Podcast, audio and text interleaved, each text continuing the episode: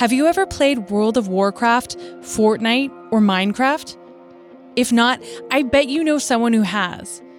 More than 2.6 billion people around the world play video games. That's one third of the world's population. And this number is increasing every day. The gaming industry generates yearly revenues of 140 billion US dollars, which is more than Hollywood, Bollywood, and recorded music sales combined. But what happens when video game producers introduce green options and environmental dilemmas in their games? Let's look into this phenomenon and examine if it's an opportunity for creating a greener world. Just imagine what could happen if this worldwide online community got engaged in the fight for a sustainable future. I'm Afton Halloran, and you're listening to the Nordic Talks podcast.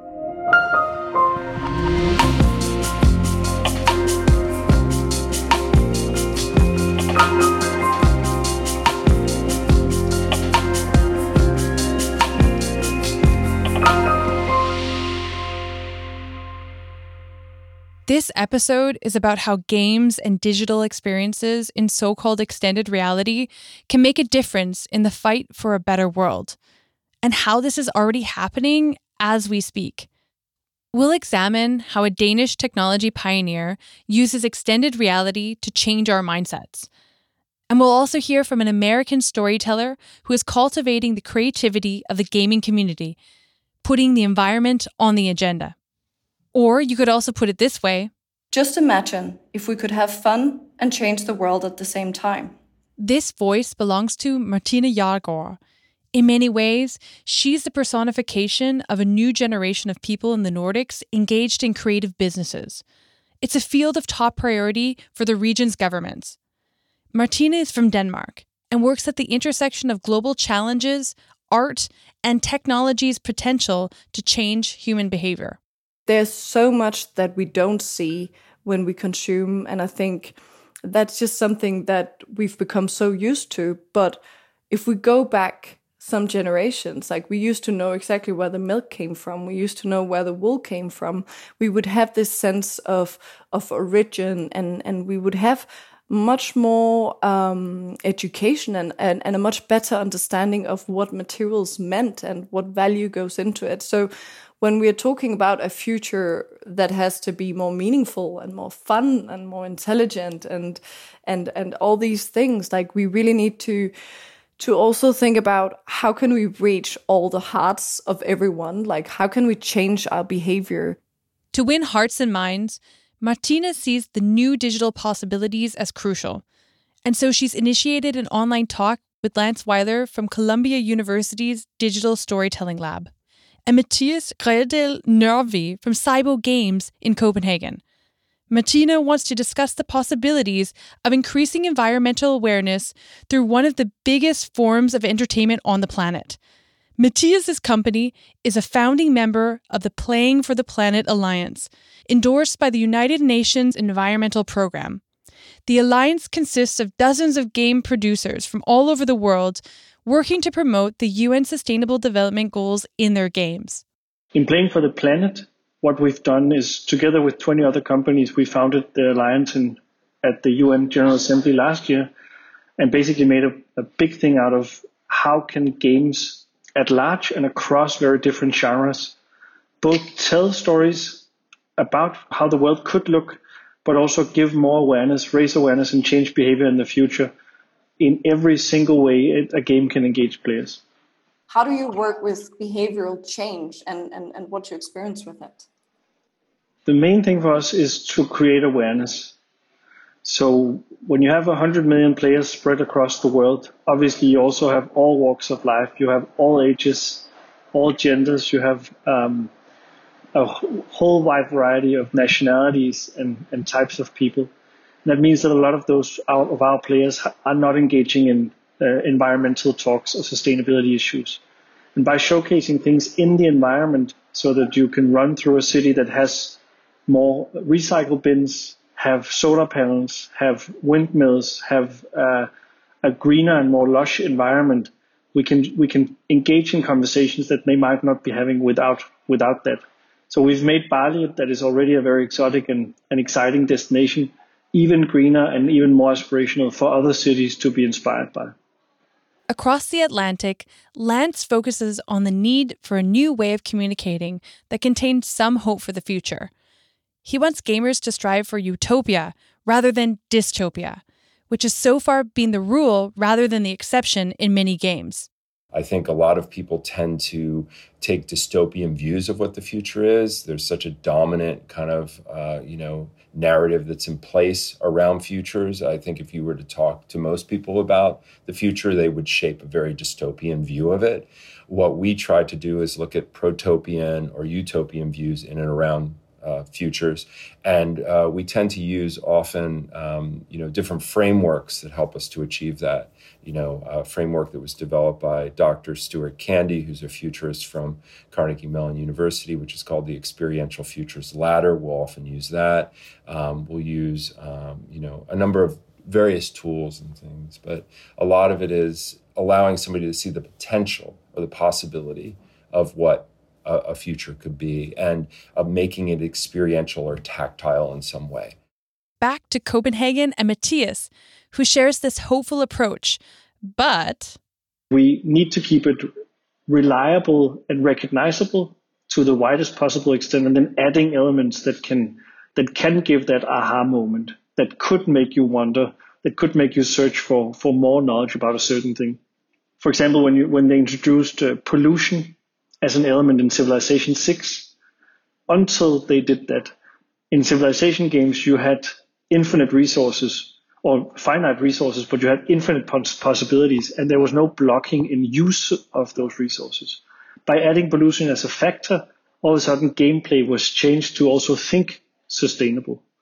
And I think that's that's one very clear example that if you have a game where nature is part of your game experience, then you can make nature real you can make nature something that you want to protect or something that you that you feel that you need to protect, whether that's in Animal Crossing, uh, where you have to work as a team to fix or help the animals, whether it's in Animal Jam, one of the participants in the uh, playing for the Planet Alliance, Wildworks, are trying to do uh, things where you engage with nature, but also uh, games such as uh, Beyond Blue uh, that came out after the BBC documentary where you have uh, the experience of what it is underwater, what it's like to be underwater, and what the life and the myriad of, of uh, different species are beyond beyond the blue. I think all of that is part of how you can, as a player, experience something that you might not want to get to if you had to watch a whole documentary or if you had to read a whole book. This is a very easy way of sort of bite size acknowledging the importance of togetherness and diversity and, and, and nature. The underwater experience that Matthias talks about is an example of the so called extended reality world. What began as mixed virtual or augmented reality, combining the real world with the virtual world, has now been developed into a general term covering all these new techniques. Extended reality has a potential to give us, as human beings in the real world, the possibility to go digital and imagine pretty much everything from any point of view, like life underwater. To Martina, this is revolutionary. Extended reality to me is really about um, a technology that uh, makes us able to see things that we don't normally see or think about. The definition of extended reality is mixed reality, virtual reality, and augmented reality. And I think the definition of it, or the let's say the word for it, extended reality, is is is quite descriptive because it extends our reality and our perception of it. And I'm incredibly fascinated by it because it really allows us to add layers, digital layers onto reality and and to tap into that whole potential of communication and storytelling and and really doing things that we can't do in reality. Um, so I first started working with extended reality or more specifically mixed reality in 2016 when I did the world's first mixed reality fashion show at London Fashion Week. Um, so that was really when I fell in love with extended reality and its potential um, the fashion show that we did or the experience was was very uh, different from the traditional catwalk experience. You'd walk into the W London Hotel in London, and you'd walk into an empty room. You'd put on the Microsoft HoloLens, and you'd walk around this empty room and you would explore. Um, and what you'd find um, were life size holographic models standing around the room wearing a collection that was made from recycled materials, waste materials, and organic materials. So this was really it was an attempt to get people to engage rather than just passively observe. Um, and of course, in, in many industries, but also very much in the fashion industry, this has been an issue, or at least it's been a recipe for decades and decades. Um, the whole thing that people they just sit down. I mean, it's almost like sitting down in in a sofa and switching on the TV and just having the experience pass you by, and and you you don't really engage. Um, what I love about extended reality is also its potential to to really engage you and to draw you into this different world and and also just to to um to make you become part of something instead of just being an outsider and observer. I think that's I mean, even from a philosophical point of view, you could say that I, would rather see a world where this is how we engage with the world and with one another, that we are actively engaging um, instead of just passively observing. So I think that that's one of the main reasons why I'm so intrigued by extended reality and, and, and its potential. But I mean, this is early days. We've we've just started.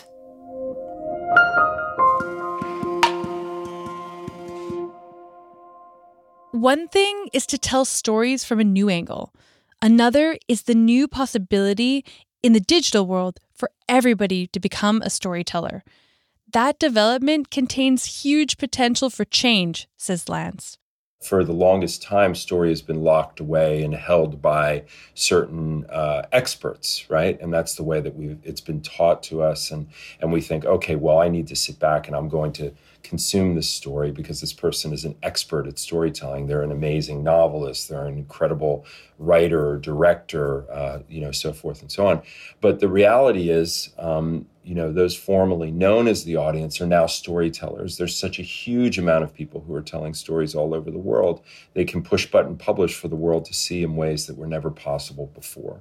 So the question then becomes how can you harness storytelling as a way to help people to shift their thought process or to transform or to show them a different perspective, right? Because behavior, in order to change behavior, it takes time. You know, it's a you know, there's all kinds of science behind that. It's it's it's having uh, you know a certain number of procedures in place and you you just kind of do it and it's hard right? It's hard to do something. And something like sustainability is a critical juncture. We're doing a high school futures program right now where we have about 1500 high school students. Like after we finish recording i'll go into a session with them and we're doing it around the green new deal right? And so what they're doing is they're creating uh, together high school students from all over the world. They're learning about the Green New Deal, which is a set of recommendations here in the United States, um, but it's for global uh, uptake, uh, or that's the hope. And what we're doing is we're involving them not only in that conversation, but we're allowing them to design elements of what they feel the future should look like so that they can be not just victims of the future, but actually architects of it. So, no doubt that there are endless possibilities for new ways of communicating and interacting across the globe. But what are the hopes for translating this into real action for sustainable development? The odds are good, according to Martine, Lance, and Matthias. I'm really excited about the, the fact that we have so many brilliant minds engaged in the same topic. I think uh, at different points in time, there's been a momentum that can create this type of both conversation and hopefully also impact. And I think the fact that we have platforms that allow us to have these conversations, the fact that we have entertainment products that have the reach that games does do, the fact that we have um, academia uh, thought leaders, everyone around us inspiring, being interested in leveraging that platform to do something good is super exciting. So what I'm I'm really excited about is as we talked about experimenting, finding the right form, and then broadening it out to billions of players, billions of people. There, there, never been a bigger penetration of awareness creating tools than the mobile revolution. And the fact that everyone has a mobile phone or that it's, it's far and wide what people have as their main device means that games and, and information through their te- this technology will allow people to reach it. And I think what, what I hope both with the, what, with what we do at SYBO in terms of impact investment, uh, game initiatives, and, and also playing for the planet, but also conversations like these, is that anyone hearing it is thinking, what could I do? Um, because I, I actually don't care how much anyone does. I think I just hope that they do something, whatever they're capable of, whatever, whatever uh, you as a listener are thinking, hey, maybe I could change this tiny thing. It matters. Uh, otherwise, there would never have been movements if it weren't for, for tiny, tiny actions combined. So I, I hope that we can create more impact by doing things and then learning from what we do and then keep doing it and then doing more. And more. And more. Never never stop doing more. Amazing. And lance what's your um, what what are you what excites you? Well i think that uh, I, I agree. I think we're in this really unique interesting collective moment. And i think out of that collective moment it's accelerating and showing a lot of the fractures in the current infrastructure and the systems that have exist and the power dynamics. And I think that we're seeing uh, people who are, you know, kind of shaking the system. Like it's, it's it's it's accelerating certain things that were maybe going to happen, you know, two years from now, four years from now, five years from now, right? And it's just all happening at the same time. And I think that uh, you know the exciting aspect of that is there's so many unknowns, right? And but the one known is that certain things don't work the way that we either perceived them to work or that we weren't prepared for what was coming, uh, that we didn't prioritize what was happening, whatever those things are, it puts it under kind of a collective microscope. So everybody looks at it in a different way. And there was a, a kind of this moment of collective pause globally that was unprecedented. And out of that, I think you'll see amazing art. And out of that, I think you'll see amazing stories. And out of that, I think you'll see amazing games. And out of that, I think you'll see the rise, and you already are seeing really active, interesting movements. It's really encouraging to hear about the attempts to create awareness of the UN global goals through new methods and new media. I guess it will have an impact sooner or later. But what about you and me right now? What can we do? Let's hear from Matthias first my guiding principle, we, we do that uh, at SYBO with everything we do, is if you have the choice between two options, pick the better one. It means that if we have two features that are equally fun, we choose the green or the social one. Means if we hire between two candidates that are equally fit for the profile, we choose the one we have the least of. Whether that's sexuality, gender, uh, nationality, age, um, background, or, or thought it means if we have two different types of things we could promote, we, we pick the one that is more green, more social, more, more right. And I think if that's a, a principle you can abide by, you'll see over time that you do more and more right things. Be willing to try things, not to be afraid that you're going to fail but be willing to embrace the potential that you will fail. And out of that failure, you will learn even more. So I think what we need to do is the reality of the situation is we have to act now. Like we, we needed to act a while ago, but like we need to really, really act now. And so I think there's a number of really amazing resources that exist and, and things that are out there. Um, and I th- and I'm um, I'm hopeful that uh, you know we will make great works collectively, and others and future generations will make great works that will help propel us forward. But I'd say, you know, being present and really just taking the time to, to listen, to listen to the things around us, because there are signals to the future all around us. There are breadcrumbs to the future all around us. It's just a matter of if we're going to actually listen to them and then act on them. for me, as a let's say a, a takeaway, um, is really to to always encourage critical thinking and to to to rethink everything, to constantly have this drive of curiosity that doesn't just stop with the first solution because I don't think there is one solution. And I think also don't be intimidated by new technologies.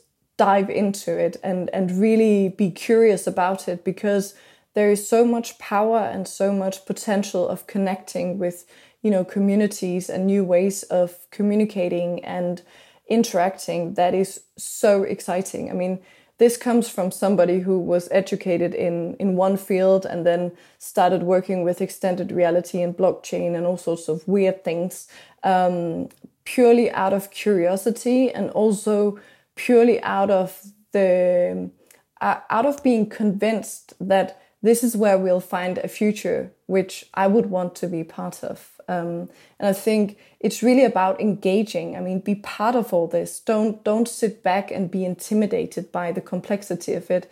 Try your best to to be part of it because the more people, the more everyone is part of this development, the better.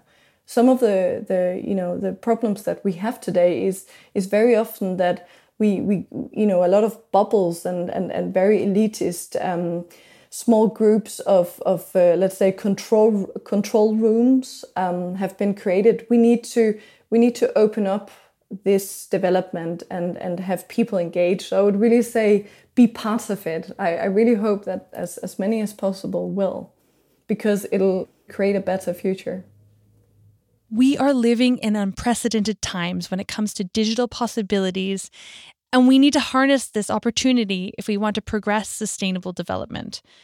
And I'm wondering how far can we come if the 2.6 billion people playing video games, or even just a fraction of them, choose the better option when given the choice? This is such a good example of meeting people where they are and tapping into their daily habits in order to shift behavior in a more sustainable direction. I'm Afton Halloran. Thanks for listening to the Nordic Talks podcast.